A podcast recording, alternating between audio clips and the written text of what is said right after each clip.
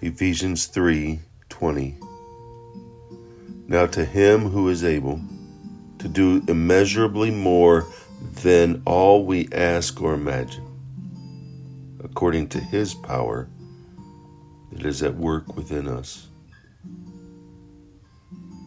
This doxology, this completion of a letter to the Ephesians, reminds them now to him who is able. Who's the him? That's God. To do immeasurably more than we all ask or imagine. To go above and beyond. To do more than we could ask or imagine. How? According to his power.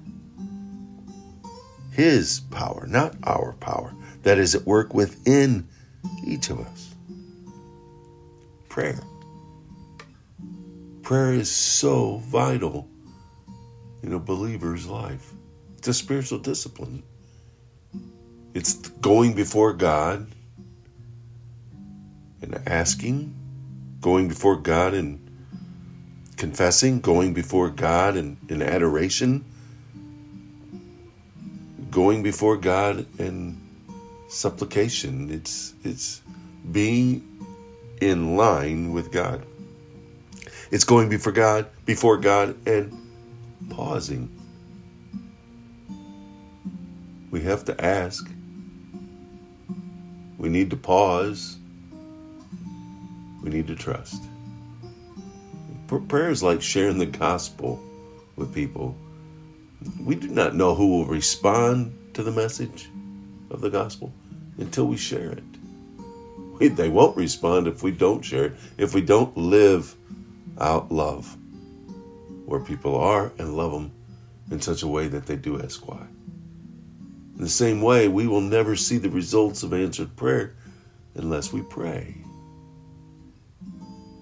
You know, the lack of prayer demonstrates a lack of faith and a lack of trust in God's Word.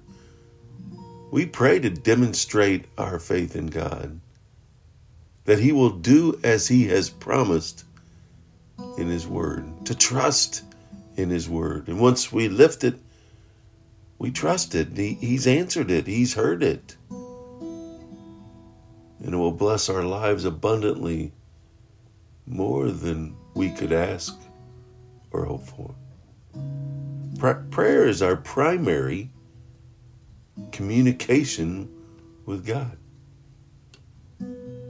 It, it, it's a it's our means of seeing God work in our lives as well as others.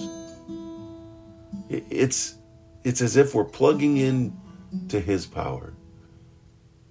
It's our means of defeating Satan and his army that we are powerless to overcome by ourselves. So let us find ourselves before God's throne, coming into his throne room in adoration of who God is. Because he's our high priest